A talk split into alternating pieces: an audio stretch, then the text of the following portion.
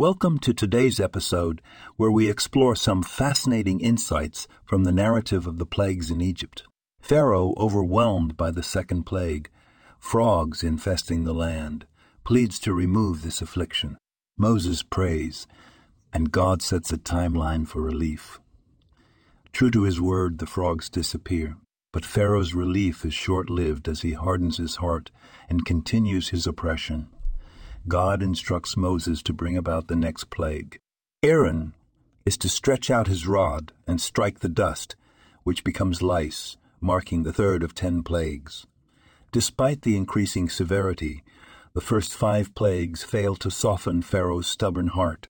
Turning to the symbolism in these events, we find a fascinating parallel with the strategies of the Indians in battle, who would frighten their enemies with war cries.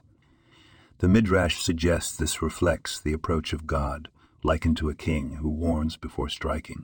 This isn't contradictory, but rather adds depth to our understanding of the divine strategy. In the miraculous account, God sets apart the land of Goshen. Here, he showcases his precision in executing judgment. While Egypt suffers under the plague of wild animals, Goshen remains untouched, protected by divine intervention. It's a clear indication that God's retribution is measured and targeted, sparing the Israelites from the chaos inflicted upon their oppressors. This podcast was produced and sponsored by Daniel Aronoff.